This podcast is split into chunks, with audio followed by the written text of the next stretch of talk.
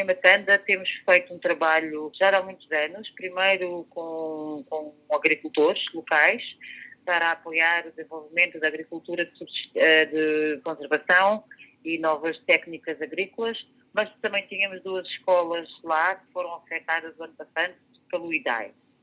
A partir daí é uma população que nós paralelamente temos apoiado a recuperar destas emergências e calamidades que a província é afetada.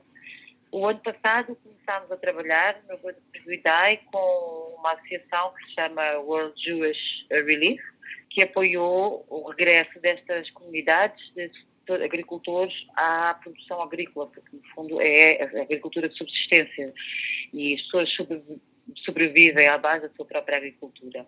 Este ano, na sequência de mais umas cheias que houve e que estamos, estávamos lá a trabalhar com os mesmos parceiros, decidimos que íamos apoiar todas estas comunidades para se protegerem de, de Covid-19 e fizemos a distribuição de 400 baldes de água, ah, de sabão, de, de desinfetante e de, de máscaras a todos estes agricultores também.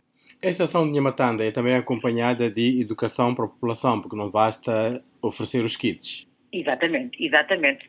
Todos os baldes que nós oferecíamos eram acompanhados de um panfleto e na, no próprio balde estava colado uh, de maneira gráfica a maneira correta de lavar as mãos, portanto são pelo menos 20 segundos uh, com, com sabão e com água e também sobre a correta utilização das máscaras. Nós utilizamos aqui máscaras de pano, de, elaboradas com o pano tradicional moçambicano, é, com as capulanas, mas feitas de acordo com as regras da OMS e também explicávamos às pessoas como é que se deve utilizar e lavar a máscara e também a distância que se deve manter.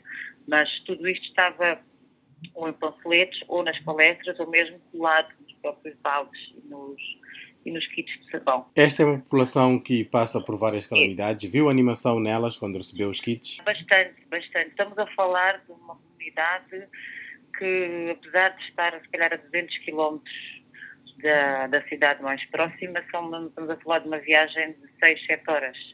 Estamos a falar de uma comunidade que tem estado um pouco no centro de alguns ataques e de alguns problemas com, com a oposição e que também de, que tem uma população que tem sido altamente fustigada por calamidades.